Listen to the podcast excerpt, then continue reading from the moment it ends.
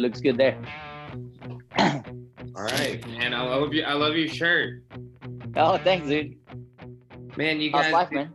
It's good. It's good. You guys do such cool stuff with your brand. Every time I see it, I'm I'm like attracted to it. Nice, thanks, man. I appreciate that. Yeah. And look at all the R on the back. Is that your house or the gym? This is my studio at home, Okay. but Nice, uh. I'm gonna be moving some of this um, to the gym. I, I, did I send you a video of my gym studio? No, yeah. Oh, yeah. You saw you sent me a picture, I think, Yes. or Um, maybe a video. it's, I, there's a little clip I took of um, before I had the floors done, I think, or as they were getting done. So uh, I moved in there a little bit, uh, probably about 75% moved in uh, over the weekend. We're building a custom table. So, Uh-huh. yeah, Oh, heck yeah, dude. That's awesome. cool, man. Super cool. Yeah. how's how's that new gym, man? Like, I, I saw you're about to open right before everything started, right? It we we got two weeks in, man. Two weeks. Uh, so uh, we were just about to start a new schedule. We had Uh-huh. one week left, and we were going to start like a new schedule, more yoga, hot yoga, and that's when we got closed down, man. sucks, dude. Yeah, It's, this thing is crazy, man. Yeah, it is, man. How how have you guys been adjusting? Uh, well, you know, I, for for us, it's kind of.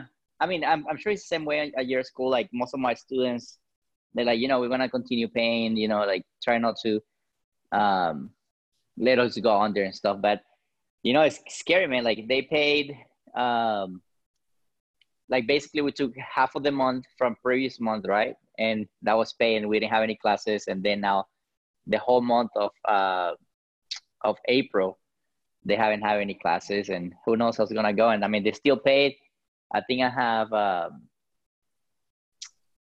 we got the new the new membership renewal coming up and yeah i, I don't know man i'm we we're kind of as a plan as a as, as an association plan we're going with a triton fight center uh, with pete uh, whatever he uh, ultimately he's gonna be he's, he's the head of the association so we just kind of follow through uh, we all been talking about it and see how things are going. We have a plan, um, but you know, it's to this point we don't know still.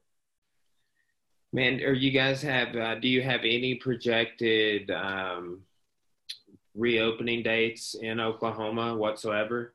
No, man, it's uh. so the last time we heard was May first. That's that's this the I think they call it safe at home, whatever. Um, I don't know if they're changing that or if they're not. I mean, just basically we're waiting for, you know, Oklahoma is ready to reopen on phase one, uh, whatever Trump, uh, President Trump, uh, put the guidelines in there. So we do have a plan. If we if we get open in phase one, we have a plan. If we open on phase two, it'll be a little bit easier. So our plan is gonna be a little bit more open, and then, you know, I mean, Oklahoma is not as bad as as other states. Tulsa is better than Oklahoma City. Uh, so I, we kind of we kind of waiting to see what where we at, and then from there we can decide. But yeah, it's crazy, dude. It's things that you never think was gonna happen, right? It's like I, I know, man, and you you do you don't think about these types of things, and I mean, I think that's what we can learn from it, though, is is just business owners is like this is what they mean when they say plan for the worst. yeah, this and this is crazy. Yeah, This I mean, insane. everybody thinks like I think uh, some sort of a disaster like a flood or fire or something like that is what you know would befall you is a negative circumstance but this this is kind of um, definitely unforeseen Right. Yeah. It's, I mean, and it's, it's, well, not funny, but like, since we in jiu-jitsu, we have connections everywhere. Like we travel a lot for competition. So like, I, I was aware about everything that was happening because it, after everything that happened in China, I was, when the first couple cases that started coming out on the news, uh, that was in December and I was in, uh, man, when I was, I was in Portugal, uh, when that, when the first kind of, we heard the first cases uh, for about to compete in the Europeans. And um, even when at that time, like it was January, it was European January, so it was in January.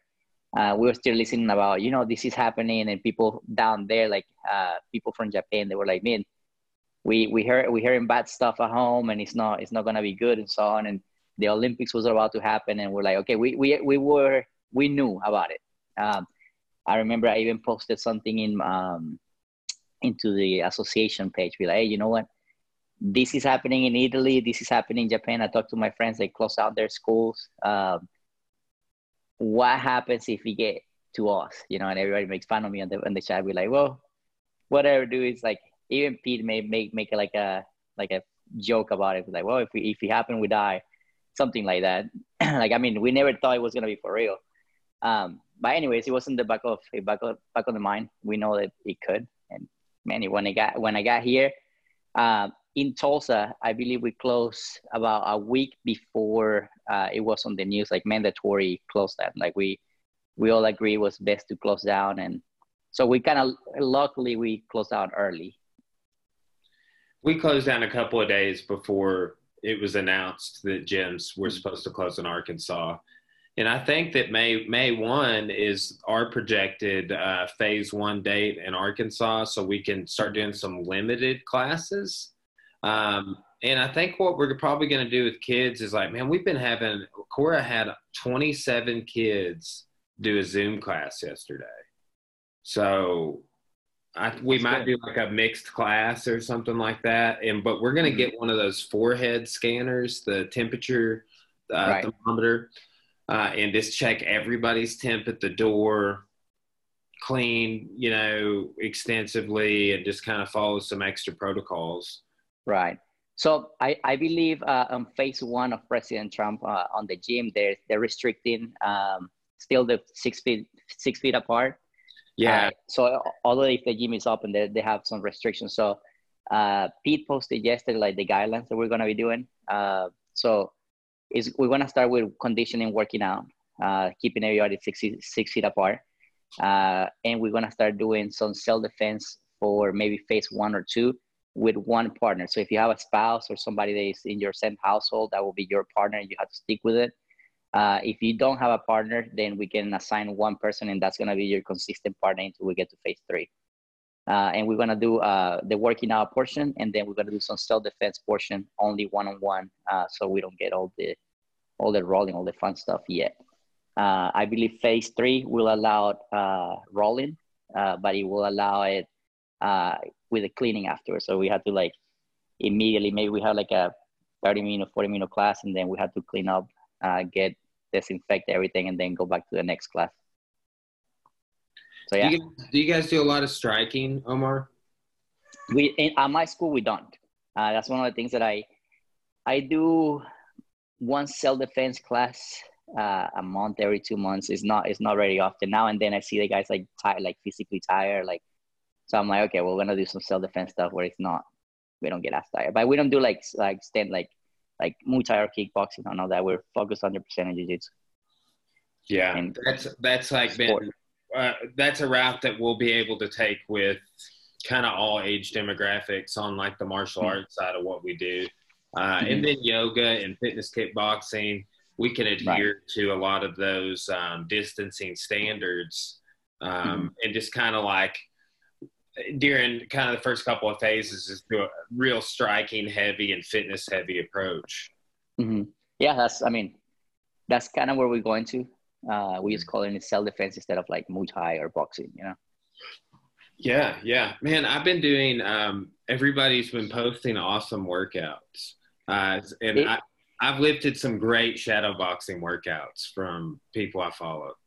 Uh, yeah, man. I mean, everybody got um, creative. Like I, I seen a lot of creative stuff. We we do have. Uh, we teach just like you, like Zoom classes, but we do it from the house. We set up some mats in the living room and like I mean, we could have go to the gym and get it done there, but you know, I don't want everybody to like miss it so much and like we're on the same boat, you know. So if you're at your house with no partner, sometimes I I get my dummy out, Maria takes a, takes a break, and I'll teach you from the dummy. You know, we're on the same situation, kind of. Yeah. Did you see what was it? Um, uh, Boogie Martinez. Crazy. That stuff is crazy, man. Yeah, it is. and I, I filmed a video at the gym this morning with one of our right. other assistant instructors, uh, just like a solo stability ball workout. Mm-hmm. And I mean, like that's essentially what that guy was doing when he got that ticket. Right. Well, you know, you have to also take in consideration the like the difference. Like we're on, we're on states where like we're not as bad, and uh, maybe nothing happened over there, but you know, there is there's little groups. You know, like that group was a group of four. Uh, maybe like two blocks down the road, there's another group of four, and so on and so on. It just keeps spreading. Um, yeah, it's crazy. but yeah, I, I, thought it was insane when I heard he had, he got a ticket. Like they actually they were in civilian clothes and a band waiting outside for him. Uh, so they were yeah, just waiting for him. So someone snitched, and I, I, I believe California, if you snitch, you get like a thousand bucks or something. Like they pay you for snitching. Wow. Yeah. yeah. Crazy. no, I had um, my friend Jack Toffer. He's uh, he's in L.A. Uh, uh-huh. and uh, he was on the podcast the other day, last week or something and he didn't seem like I mean just talk because I was joking around with him at the beginning of the podcast about um, I'm like man I, I heard you get fined if you don't wear a mask and stuff around there. And he's like man I'm literally living almost life as normal. I mean I take precautions. I stay like my distance away from people. But he said he hadn't seen anything crazy and it's not like a total lockdown um, like I've been like I'd been hearing, and right. I was like, oh okay, well cool. I'm doing another guy's uh, going to be on the podcast from LA, so I'm going to kind of like f- touch base and see where they're at now. Right, right.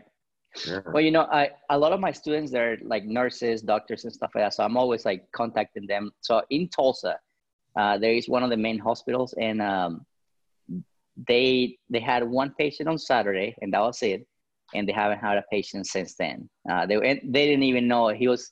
I think they call it the hole, like where they COVID nineteen possible patients, and that was the only one person. So maybe Tulsa is doing all right. Uh, there's so much going on, man. Like I at the beginning, I was one of those guys that like stay home, stay home. You know, like I didn't let Mary Angel get out of the house for like a week. Like we were like completely strictly stay home, and then slowly we're kind of like going out a little bit more and kind of getting out there. Uh, but now I'm seeing an effect uh, in the economy. Is is like I'm I'm seeing the the numbers right. Like I, I see like the petroleum thing that that happened to uh, yesterday. Uh, oil drop and when I start doing some research, it has to do a lot of. Uh, it has to do with a lot in Oklahoma. Apparently, there is uh, the storage like they they're full, and uh, it's costing people that making uh, the drilling oil out. It's costing them like forty bucks a barrel. So we're actually going negative in that. Uh, I heard that. So it, it could, I mean, all these people, they had big companies of petroleum companies in here.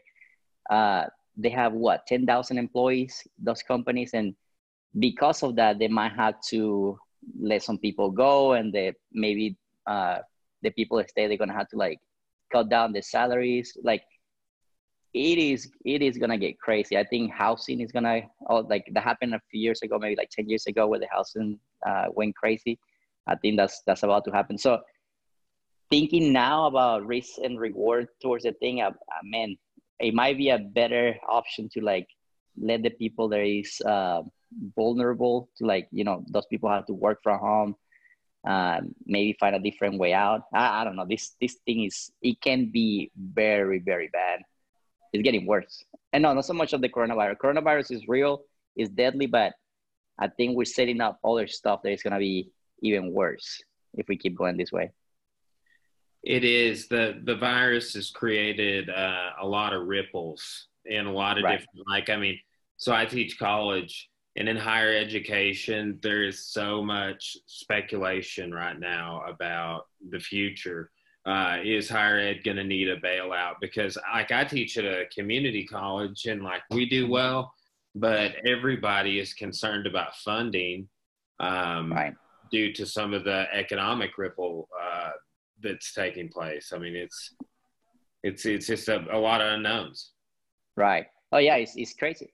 That's I was talking to Maria just a second ago about this. Like, um, in the media, if you go like say Facebook, um, there's gonna be nothing is happening. We should go back to the thing. Ten thousand dead people coming out. So like, you don't know what to believe, where to like, you don't know what's real, what's not real. Hospitals are full, and then you see the other ones with empty beds. It's, it's just speculation is crazy, and we don't really know where we at. Yeah, it is. It is insane. Yeah, you know, I think I saw, um, you know, uh, Dale Cook, Apollo Cook. Uh-huh. He right. shared something um, yesterday or today. I can't remember that, but that said that Oklahoma didn't have any pay, any positives for like two days. Was that is that true? Right, right. Yeah, that's what my my student was telling me. I mean, they don't. They had one possible patient. They wasn't even confirmed it was uh, COVID. Uh, they just had it there on the on the hall, the COVID hall, just waiting for for result. But they we didn't have any in Tulsa, at least.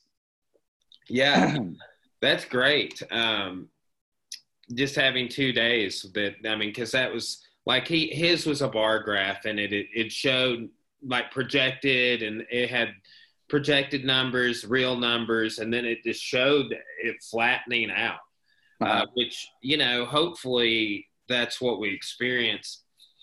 A lot of people are really worried about like a second wave coming. Um, what do you think okay. about that?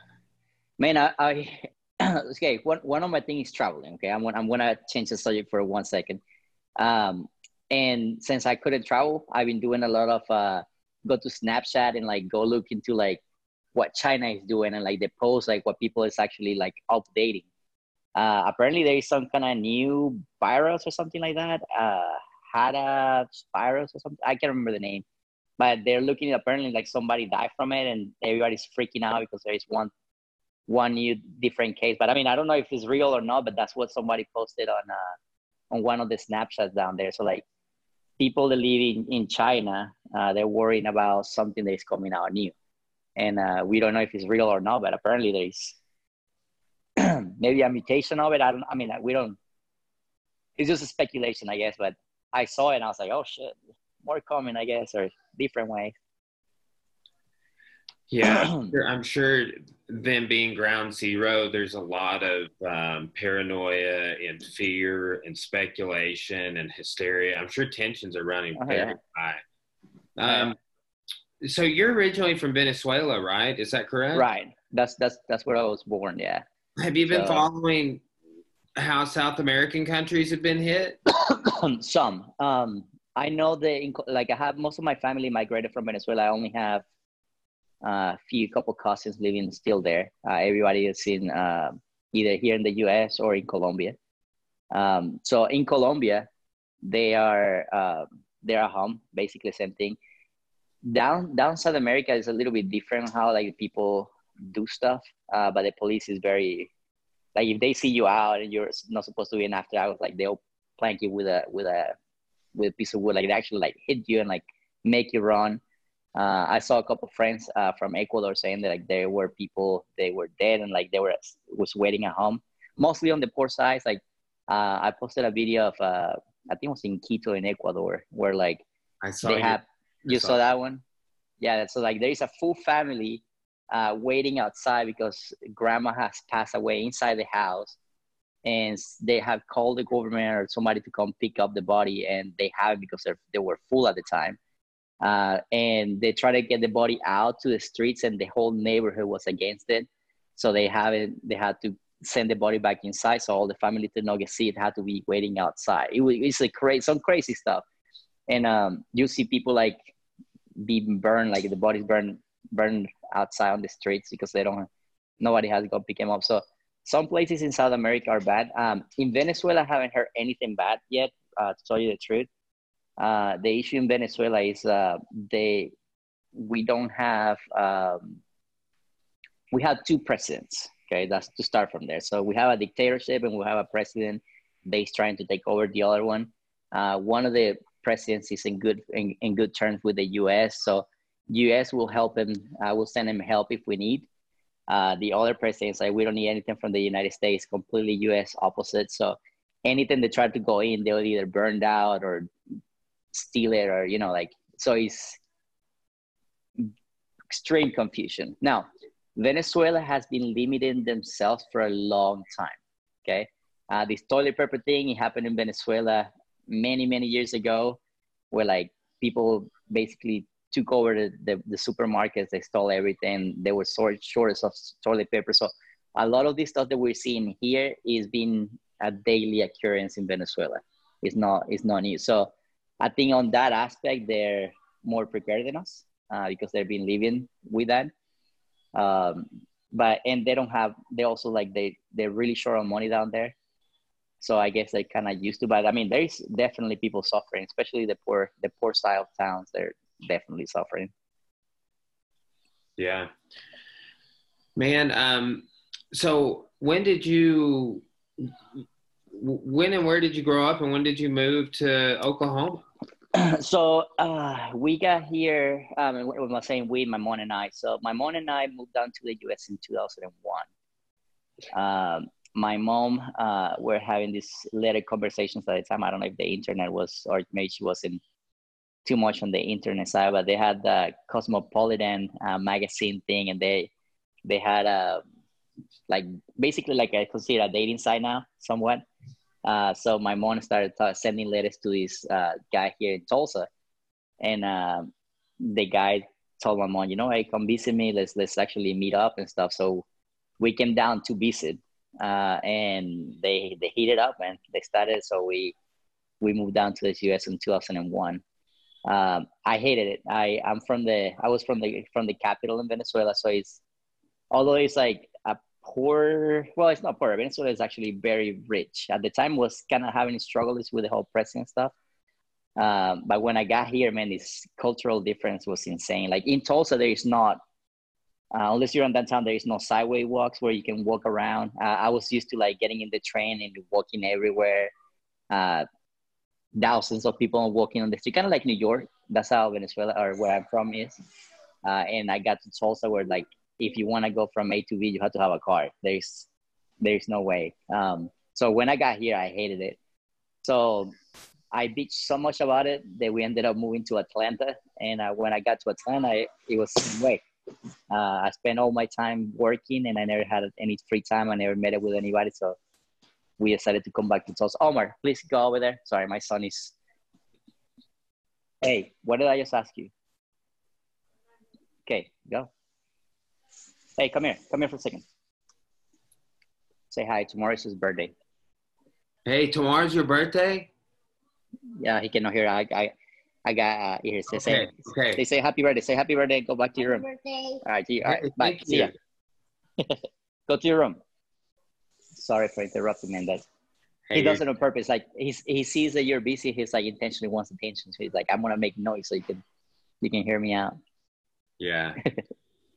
Uh, anyways, man. So yeah, uh, 2001 was the day I actually was practicing jiu-jitsu, jiu-jitsu in Venezuela uh, Really? when we moved to the U.S. Yeah, um, I used to be under an alliance school under Francisco Salvador. I don't know if you heard of him, um, but he basically he was the main guy that um, brought jiu-jitsu to Venezuela. He was uh, he was a commentator for the UFC down there. So I saw I saw a UFC show. The first I think it was a UFC one, and at the end of the fight, I was like, oh crap. And then the guy was like, well, you know, if you want to learn jujitsu, I have my school here and here. And I was like, oh, the next day I just went and joined. Um, stayed there for like six months. And then my mom, uh, that's when the whole moving portion happened. So I got to the US. Uh, there was only a Apollo's Karate and they taught karate. Uh, there was no other schools in town at the time that I could find. So I didn't train from 2001 till 2005 when I actually found Pete.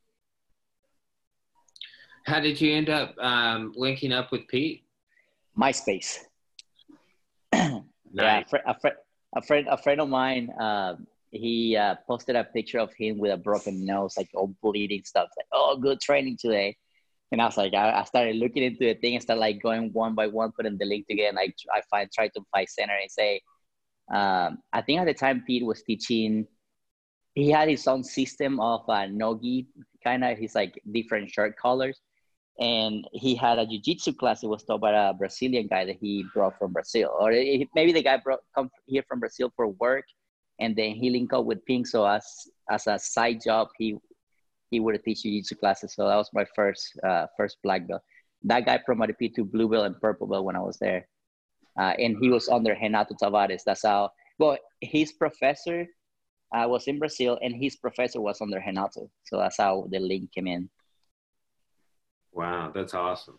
Yeah, it's it's it's good. Like it's it's fun for me to like now with time pass.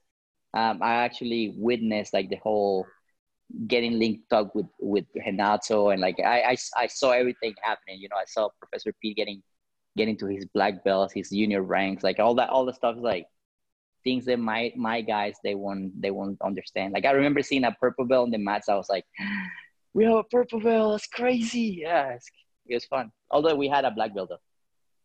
I, I, I remember very similar times for many years in Arkansas. Like Caleb Plank, who's a first degree now, when he owned a school, he was a blue belt, and he was the only blue belt I knew. Like it was like it was like whoa, a blue belt, and there were there were five black belts in the whole state at that time. This would have been like 2006, but I know. I mean, um, I have. Uh, high esteem and regard for Pete and know that like in in your area he is uh, yeah he's grown he's one of the founding members of jiu-jitsu in town. Yeah for sure. I mean they're they're other guys uh, but he's one of the main ones for sure. I mean no doubt. Yeah for sure. And such a nice guy too. Any any interaction i've ever had with him um, has been super positive. So. oh yeah he's he's uh what one of the things that Professor Pete has is like he he grows with time. Like he's not although he's like head of the association, he's never got stuck up to like, oh I'm the I'm the one, you know, like he's continuously grow, man. His personality, if you if you met it back in the day and you met and you talk to him now, they're completely two different persons. Like his growth is insane. Yeah, it's great.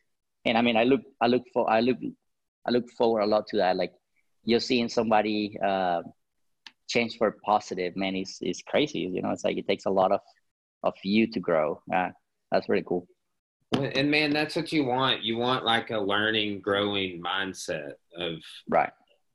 Never having figured it out. You know, like I always get like when people are just so close minded to a different way of thinking about anything you know right or uh, but particularly you do see that in jiu-jitsu a lot i feel like whether it's a, a certain type of submission or a certain gi and no gi. Like you've seen so many debates, I'm sure, since you've been involved. It's I have over the years, right? Um, but uh, ultimately, I'm just like, hey, man, I'll embrace it if it if if it helps me learn and get better. I'm all about it. Right, right. Give it a try, man. See see what see what's up. See what yeah. happens. Yeah, yeah, get the chance. Man, I remember like um, Probably, I mean, I don't know if we had met much before that, but when you had uh, Jorge uh, Valladares like, come in, yeah, that time I was like, man, I really haven't been doing a lot of leg locks. I should go right. to Mars for the seminar, you know. But that was a you big sort of learn, learning from Jorge was was uh was interesting, right? Because like I at the time, I mean, we, we didn't know uh, about leg locks. I mean, I, we know what a heel hook was. We know what straight locks, a whole like knee bars. We never had it uh, put out like kind of systematically. Like you go like ashigarami position. We didn't know what that was. Although the uh, he wasn't able to say, oh, you know what, this is ashigarami because it was kind of a trademark of Renzo Gracie. So he called it like inside, inside out, or like he he had his own kind of thing that was working for him. Um, but yeah, I mean, he's he's nowadays go like looking back at those times it's like man we, we were like clueless. Like i i was completely clueless. And now it's like everything is like systematic. Like you know you get to this position and then from this position you can switch to here here here but you have to have these double controls. So like a lot of things that we we we thought about the the leg locks as I let me grab your foot and crank it out and maybe I can get a, a submission out of it. Now it's more like the submission is kind of the last thing. You're like all all about like controlling the hips, controlling the knee, make sure you have double controls. Like everything is like systematic. You know, it's, we big big grow on the on that portion of that. Yeah, Jorge was cool, man. He kicked my ass so bad too. man, um, I've kept up with him just a little bit over the last uh, few months, and um, mm. he appears to be doing extremely well. I'm gonna um, Clay Mayfield. Uh, he was gonna do this time uh, but uh-huh. he's scheduled till tomorrow at three. So okay. they're on the same team. Oh, really? Yeah, oh, they're nice. both on uh, Pedigo submission fighting. Uh huh. So uh, I'm going to talk with Clay um, and ask him if he's trained with him and what, what that's uh-huh. like rolling with him because I assume that they get rolled uh, with each other at camps and stuff when they have uh-huh. association stuff. Well, I think he's crazy. I think he's still a blue bill or purple bill. I don't think he he might uh, he might be up, but I think he's, around purple. there. I think he's a purple. purple. Yeah. Okay.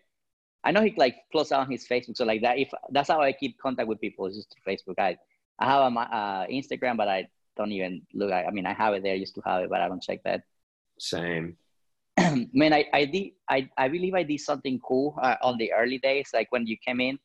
I uh, I tried to get a hold of the people that I thought was gonna be the the big names coming up uh, before they were big, uh, and I invited them in. I was like, man, you know, like I see you at the lower levels, like killing it. Like I, I want to bring you in. So we, we got lucky enough to like, we got, uh, Jorge was one of them. Uh, we had Gianni, we had Mike Musumeci, Roberto Jimenez, uh, like all those guys, like they came into the school and like, I think Roberto, he, he came in, he was just a blue belt or just started, just got his blue belt or something like that. Maybe even a green belt.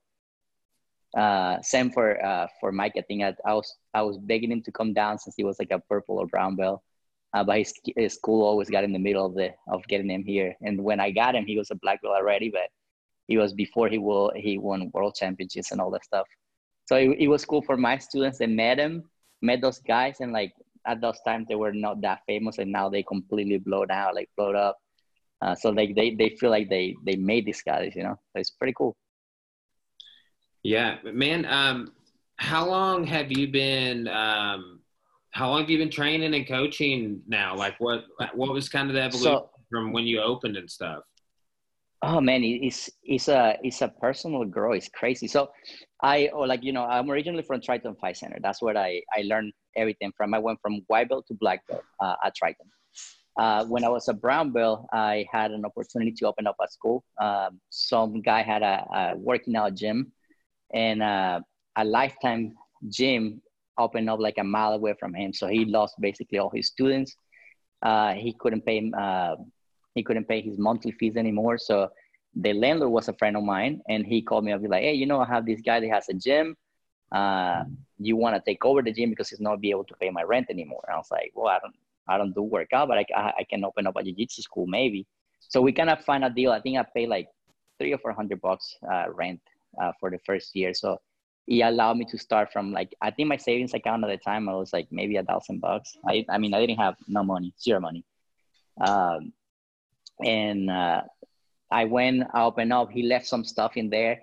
Whatever he's he left, I sold, and with what he sold, I bought the other stuff. Like I didn't have mats. My first mats were uh, two layers of uh, carpet foam, uh, one layer of muscle uh, puzzle mats, and then a tarp on top. That was my first mats, uh, and I got him for like 200 bucks. Somebody had a judo school uh, at his house. He uh, he had the subfloor, the carpet padding, and all that stuff. And he's like, he was moving to a new house, and he didn't have that garage anymore. So he's like, yeah, dude, just give me 200 bucks and it's yours. And that's how I opened up my school. That was in 2013. Um, it was a complete accident. I wasn't planning on opening up. Um, it, I, actually, I remember the, the day that the guy called me to sign the contract uh, Mary Angel woke me up that morning with a pregnancy test. Hey, you know what? We're pregnant. So baby O and the gym are like brothers. You know, that's same age. Wow, that's awesome. yeah, yeah, it's, it's it's it's fun. And uh, as a growing man, as a when I got my my guys, everybody was a white belt, you know, and I was a brown belt. Um, I remember at that time I was starting to get on the on the losing side of uh, of the brown belts. Like I went from purple belt to brown belt, winning some tournaments. I was I was doing all right, decent. Uh, man, when I got to the brown belt, I struggled. That brown belt would kick my butt so badly. So I was, and and then I had I had my own school, and I was training with white belts, and my jiu-jitsu kind of like went down, and uh, I was like, little by little, just by teaching the techniques that I was, like basically I used them as like my my dummies to to roll with, right? Like I taught him my best stuff so they know how to defend. Like I remember my guys like Nick, uh, Nick, Hannah, and Corbin. They were like the, the main the main guys. I remember teaching them uh, trucking and berimbolos uh, at the first year at white But like they probably didn't know how to do a kimura, but they know how to do a berimbolo. Just because I need that, I, I need them to do that to me so I can like counted and all that stuff. So like, yeah, I kind of forced myself into like growing. Now, my growth, my personal growth in jiu-jitsu, oh, dude, exploded. I went, like, I seriously grow my jiu-jitsu so much just because I had to like push myself to do it. Yeah. And that's awesome. When did you get promoted to black belt? What year? Uh, it was uh, December of 2014. I want to say the 14th of December. So if uh, at December, this December will be uh, it'll be six years. Wow. So possibly, possibly, I mean, possible I might get my second degree uh, this year. Nice, man. Very nice. Yeah. Have you always competed uh, throughout all belt levels, or when did you start? Yes. Well, you know, I jiu-jitsu is funny. Jiu-jitsu humbles you, man. Um, I my first tournament was an in, in-house tournament that Pete did uh, at Triton at white belt. Um, that was my first first tournament. After that, I was like, oh, I need to compete more. So we started looking up, uh, and I'm sure you remember these times. It's like the only tournaments there were they were like Nagas, and they were like uh, in in Dallas. So I competed a, a lot of like travel a lot to Dallas to compete on my white, blue, and mid purples. Um, I used to go to Dallas to do like the Winter Wars. Uh, that the, I believe that's the one the Machados used to do. Um, Nagas and uh, Europa. Yeah, uh, yeah, those, yeah, yeah, yeah, those Europas, yeah. Grapplers. I, I, I, I, never did a grappler quest. Like I was, I was supposed to go to Vegas for one, and uh, I can't remember what happened, but I ended up not going to to grappler quest. But yeah, all those tournaments, uh, that's where like what I what I used to go, and uh, when I got my purple belt, uh, Pete started competing at BJJF, and I normally at those smaller tournaments, I was doing alright. I was always like placing either first, second, or third. You know, I was always placing. Um, so we were like, well, IBJJF, let's go, let's do it. Started doing them. Oh man, I got a reality check when I started stepping into the IBJJF match, man. I don't know if it's the rule setting. I don't know if it's the the atmosphere, how strict they are. Like I don't know why, but like man, I started IBJJF and I started getting my butt with, like started and that I mean obviously that pushes you to like train smarter, train train better. But yeah, I've been I've been always competing. But at IBJJF, I started competing uh, in in my purple belts. Nice, yeah. Uh, and you've competed everywhere. Like, how many different countries have you competed in? Do you know? Countries I competed in France, Spain, Portugal, Japan, uh, I think that's it. Yeah, I think that's it. Nice. Very yeah, nice. but I, I uh, that that was my thing. Like I, I I hate not being able to like do do well, and uh, for the longest time, man, I I I didn't do good. Like I lost a lot, and so the more that I lost, like the more that I wanted to compete. So I remember there was a year that like I probably competed like 13 or 14 times. So like even within the same month, I probably competed once or twice uh, in different places. You know, I, I try to stick with the IBJJF. Uh, I find it the most, I, I think that's where I struggle the most. So I try to go a lot to those. Um, I remember when I won my, when I got my black belt, um, that was one of my first things. I was like, I had to compete. Uh, I, I think my first match at black belt, uh, the guy that I competed against, uh, he he was an, a third degree, so he has been a black belt for nine years at least.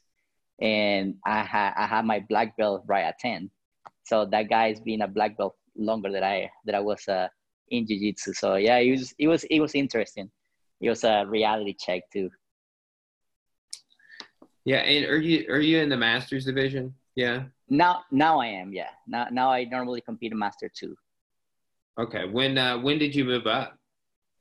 Uh basically after my black belt. Like I did, I did three years of uh, adult black belt, and then they started doing the uh, the point system. And once the point system came in, I never was able to get my 50 points at the adult. I think the max that I got was like 40, and I went to one of the tournaments and I got out first round, and that was it. Like I was like, I kind of figured my age, my motivation, my training style wasn't wasn't a high level anymore. Like these new kids coming out, man, they're insane. yeah. Well, I'm sure you see a lot more uh, depth in like master two, like when you're going to be in there with third degree black belts and higher. Yeah, the, the thing that happens at, at, the master division is like you're gonna go with, and I'm gonna give you an example with Renato since he's my association. So you you have Renato Tavares from Renato Tavares Association, and you get like you get the head of the associations, right? Uh, and it's very intimidating. You go there and it's like, oh crap, you know, like I have guys that did extremely good at the adult levels when they were on the adult, and now they're as good as master, probably even better. Uh, but there is a difference um, on the on the smaller on the adult side. Uh, there is a little bit of a spaz with good technique. Uh, on the master division, there is not that much as a spaz. It's a slower, slower kind of jiu-jitsu. Um, and I got used to it. So like I, I think that's that's the biggest difference. Like when you go into a master a master tournament is is a uh, is extremely technical, but not so much of movement. Like there is not a lot of like crazy move. So it's just like very dominant matches. Yeah. It's cool though. I mean it's it's it's a good it's good learning. And everybody's friendly. Do you have any idea how many total tournaments you've done? Have you like kept count or anything? Oh, no idea, man. Um, I could easily say no less than 10 a year. I, and I'm talking now strictly IBJJF. Like, uh, like I do when they come to town or like the closest town, I do AGF. Like I support a tournament like crazy. I think they're they're the next big thing, uh, the AGFs. So like every time there is an AGF, uh, they allow black belts to compete for free. And if there is somebody uh, with a 20 pound difference, I'll jump in. You know, like I'll just give give another black belt a roll, or they can give me a roll. Um, but now I definitely more than ten a year, or ten is the minimum. Nice, nice. Yeah, yeah I had uh, Carlino was on the podcast yesterday. Uh huh. What do you What do you say, man? He's a cool dude. He's smart, dude. Man, he, we did. We had a great talk. Um, we just kind of talked about uh, early AGF and kind of the history and growth and uh-huh. and like his approach to the business, you know, like like his sort of mindset behind some of the things that that is his flair that is like what he brings to the table with uh, customer service and that's yeah uh, that's that's what I was about to say. I think that's he's he's he's attacking the right side of of, of the tournament, right? So like IBJJF, if you have an issue, uh, you're limited to talking to a computer because uh, you send you send an email and you might get an auto response, um, and that's that's what you get. Uh, AGF on the other side, man, they're like so approachable. Like I have like the minimal stupid issue, and I'll just send text Carlino, and he like he'll respond, man. Like he's he's in not only with me because I'm Omar and Black Belt, no, like he'll he'll respond to everybody, and like everybody has feel that that approach. So I think on that aspect, it's absolutely that. I mean, I done a couple other tournaments, and I think AGF is at, at the very top, and I think it's gonna go even better after we come back. Yeah, I agree, man. That's um, you know, and he's working on a lot of really cool stuff uh, during this little downturn that is ultimately going to make, I think, things better because it'll just be less stuff like he'll be able to do more customer service because he's sending um, you know he is going to be sending fewer emails. I think like he's going to have things like mapped out to where you can kind of have everything lined out before you contact him. I deal with this with college students. They'll hit me up and be mm-hmm. like hey i have a problem with the week seven discussion board. And i'm like well week one dude. what class you in? I teach six you know, and it's like 150 students total, and, and, they'll be like, "Well, I'm in U.S. history," and I'm like, "I got three sections of that." you know, eh, so but yeah, I mean, just that back and forth of like, think about a white belt registering right. for a tournament. You haven't even really been talking involved with him very much yet. And then he has to go six emails deep with him just to figure out what's right. up. You know, yeah, but yeah that's the sort of stuff I think that he's going to be refining to where it's like a like seemed like it would be something you fill out ahead of time, let him okay. know all that stuff. So it's kind of sort out where he goes. Yeah, that's good, man. I he, he's a smart dude, man. Like I I had conversations about other stuff not related to jiu-jitsu. And he's a smart dude. He knows how he knows how to do his stuff. Yeah. And then you get Brandon Quick, which is also smart dude on different area. It's Like they're they're opposite, but they complement each other. Man, it's crazy. Yeah. Yeah, I want to have Brandon on and talk with him just so I can get the other piece of the puzzle. Yeah, it's I I love how they like they're completely like they're they're each each end right, and like then you come in the middle and then like you get both sides. Yeah, it's it's, it's a cool one.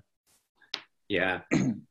well, man, outside of competing, um, kind of all over. Um, you know, I, I, know that you've been all over the U.S., uh, competed here and there, and you've competed in different countries. But you like travel a lot too, man. Um, wh- where are some of the places you've been? Man, so my uh, my thing is, and, and everything goes back to jiu-jitsu, right? Like although it's not jiu-jitsu related, my way of view things are jiu-jitsu style. Um, I uh, every year uh, I do a end of the year resolution thing, like what I want to get for next year, right? So, uh, and I do it on my phone on the yellow pad on the iPhone, and I just write down like a couple things that I want to do. And um, one of the things for a long time, it was like go out of the country, go out of the country, right? And I keep postponing because there's something more important ahead of us, uh, ahead of that. So I was like, you know what? For next, and that was in 2018. For 2018, my resolution for 2019 is to hit 20 cities. Like I didn't want to call them countries because it was it was a lot, you know, like a lot of money involved in there. Uh, but I, I was I'm gonna go to 20 cities and just freak like no other plan, no other resolution is just go and travel to 20 cities. And when I say me, I'm talking about me, my wife, and baby Omar, right? So Mary Angel and I, like we're one person. So how can I achieve going uh, everywhere that I want to go with my family. You know, it's, it's, it's a lot of money involved in there and like um, time that I had to take from, from my job. So I, uh, I started applying for airlines. I started like applying, applying, applying, and I finally uh, got hired by American Airlines. So um, American Airlines do a cool thing where like you can be a part-time uh, and get flying benefits. So you're allowed to travel everywhere. So uh, I got the job. I told Maria Angel, well, you know what, get ready. We, we this year is like I seriously I did that in I, I got hired the end of December. So like my first day of the job was December 31st. That's my first day at the job. Uh, and the second that I got out of uh, training camp uh, with American, I I was in Dallas taking my training. I sent Mary Angel to New York and Baby O, and I just met him in New York for uh, for New Year's. Nice. Yeah. So we went, uh, after that, we have, so after that, the plan was going somewhere every weekend. Okay. So we, we will travel Friday and then be back on Sunday. And then I started extending it like when it's a international trip, we'll leave on Thursday or Wednesday night. And then we have to be back on, on Sundays to teach Monday classes.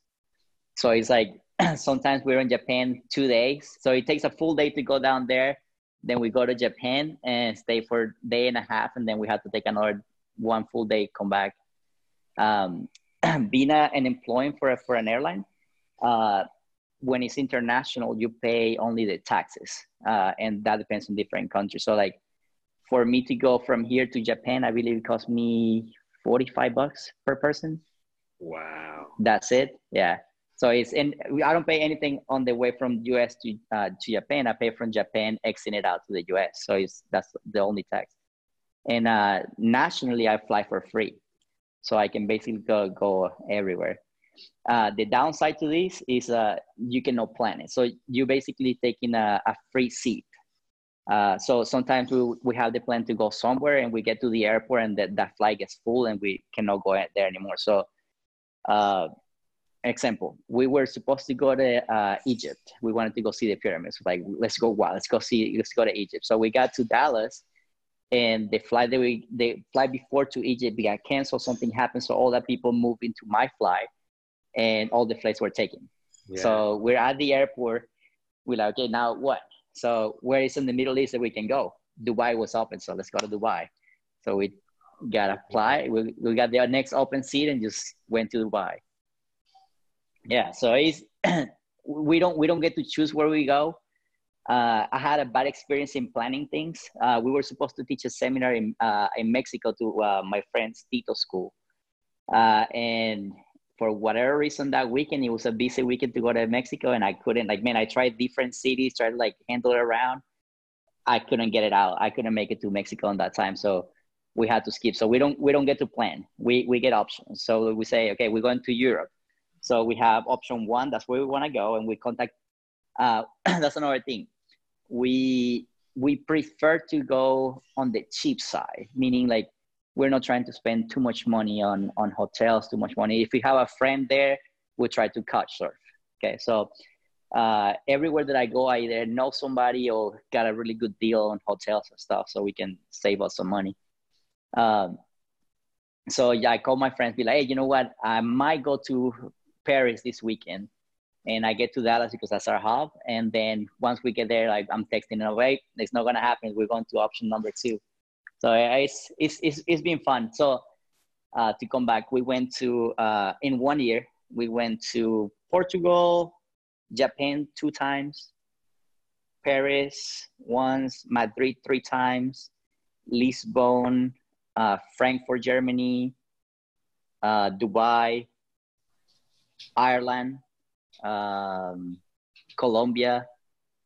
We went to Medellin. Where else? Um, yeah, Paris. I said it. And and and even with it, so we get let's say an example, Madrid. Uh, we get to Madrid and there is there is a town within an hour away. We'll take a take a taxi or get a car and just go to the other town so we can say we visited. Did you? So, yeah. cities? Oh yeah, we we did we hit twenty cities uh, before the end of the year. Yeah, we basically were doing one trip a week. Yeah, it's crazy, man. Wow. yeah, it was it was the right thing to do. Yeah, so super cool.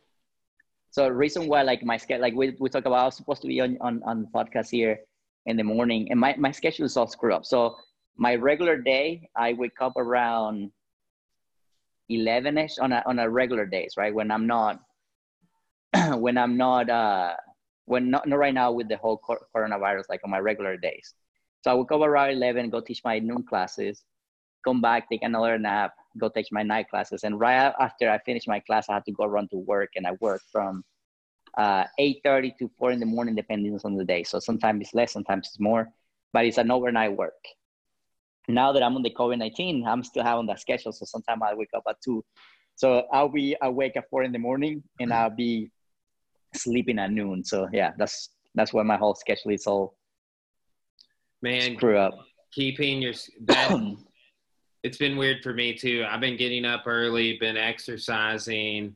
Um, I'm teaching five college classes, but it's all online, so I do it from right here, right where I'm sitting. Whenever, Whenever. yeah. Yeah. It's crazy, man. Well, man. So, yeah, man. Go ahead. Go ahead. Oh, no, no. That was just telling about the, the whole, um, the whole trip. Um, what I was going to leave you with a positive message. So, my whole experience with the whole uh, traveling, right? So, a lot of times in life, we put too many, um, too many ones, you know, and uh, we we kind of let it happen be like oh you know i want to travel out of the country but there is no prior there is no priority to that. Uh, once i made traveling my priority i don't only did one. I i wanted to go from earth to the moon right? And uh, maybe i cannot achieve the moon but i can go halfway through. That's that's what i was thinking right uh, so 2019 happened. I achieved my goal of traveling, and I was like, well, you know what? Fuck it. I'm gonna go for a bigger thing. I'm gonna I want to make a million bucks. And I talked to I was talking to a friend on a podcast, and uh, he's like, man, how are you gonna make a million bucks in one year? I was like, all right, that's I don't know, man. I give me an idea how I'm gonna do it. I had to study it. Uh, he's like, man, I think the only way is in the stock market. And I was like, all right, stock market. So I started studying the stock market now I believe I have a, another profession. Like obviously I'm a, I'm a new guy, uh, but I'm doing day trading and so far it's working out. I lost a lot of money because of the whole, I, I was doing a, a YOLO kind of thing, like where like all in or all out kind of, kind of sort of thing. And it hit me on the way down. I'm paying the price now, but man, my, my learning from it is crazy. So whatever is, whatever it is, whoever is watching, whatever it is that you wanted to do, uh, things might happen to you but you have to help yourself you know make it a priority work for it like do whatever you can to achieve that one thing i mean don't before i was like i want a little bit of this i want a little bit of that i want a little bit of this you know kind of to like be halfway uh, now it's like i want something i'm like tunnel focus like only one thing Yeah, you have to be in that learning mindset. That was one thing I did kind of want to chat with you about because I, I, I, man, I just follow you on Facebook and Mm-hmm. um, see you post like, you know, stop like multiple screens with the market Uh-huh. layout. But um, have you ever um, read any of the or listened to any of the Rich Dad Poor Dad series? Yes, that, that's one. Of, what that's a book that was recommended to me. So I, did don't read. I first one today. you did. I Yeah. I, I don't read, man. Like I, for me, reading, like I don't know if it's how my brain works or whatever, but if I, if I read, I my the letters start flying around. I get distracted. I start thinking about something else. So I do the audiobooks now. Me and too. man, audiobooks changed my life. Yeah. Mine too, man. I, I told Cora because I've done 42 audiobooks this year. Uh, and I told Cora that I never knew I liked books. right. Same here. So I really, it has opened up a whole other, um, it's not something I, you know, if I was going to read a book and I do read every day, I kind of have to Mhm. with what I do, but, Right. um, you know, it's not anything I ever look forward to. It's just something I do It's kind of like a requirement. Uh, but listening to audiobooks, man, I love it. I really do. Yeah. Yeah. That's it's. I mean, it's it's been fun for me. That's a way to learn. Um, man, and the other thing, like me, it's like in jiu-jitsu, right? Like I, I everything that I do, I I look at in jiu-jitsu. Like if I want to get good at arm bars, I'm gonna have to do a million arm bars, right? Uh, some of them are not gonna work. Some of them will work. Um, but you just have to keep trying them, right? So that's that's what I'm going for. I'm I'm on this in this goal of making, and I just put a figure there, right? Just just because, but for me, it's not so much about getting to the figure; it's getting all that learning experience in the way. And man, I learned so much. It's uh, it's it's been fun. Yeah. Yeah. Well, man, um, I uh, I've learned just kind of following you on Facebook and have learned jujitsu from watching you on Facebook and having you in for a seminar. So, man, keep uh, keep doing what you're doing. Unfortunately, I got to wrap up. Cora has to go do a Zoom class, and we All figured right. this we figured this out the wrong way. Um, so I've been using po- this for podcasts, but you can't do two at once. Right, right. So like the, the the little kids, like the three to four year olds, will be hopping on this Zoom here in a minute if we're not careful. Okay. all right. I appreciate deal, your brother. time, Omar. It's it's always a Nice pleasure talking to you, brother. you. All right, man. Same man. Thank you. See you later, brother. Bye, guys.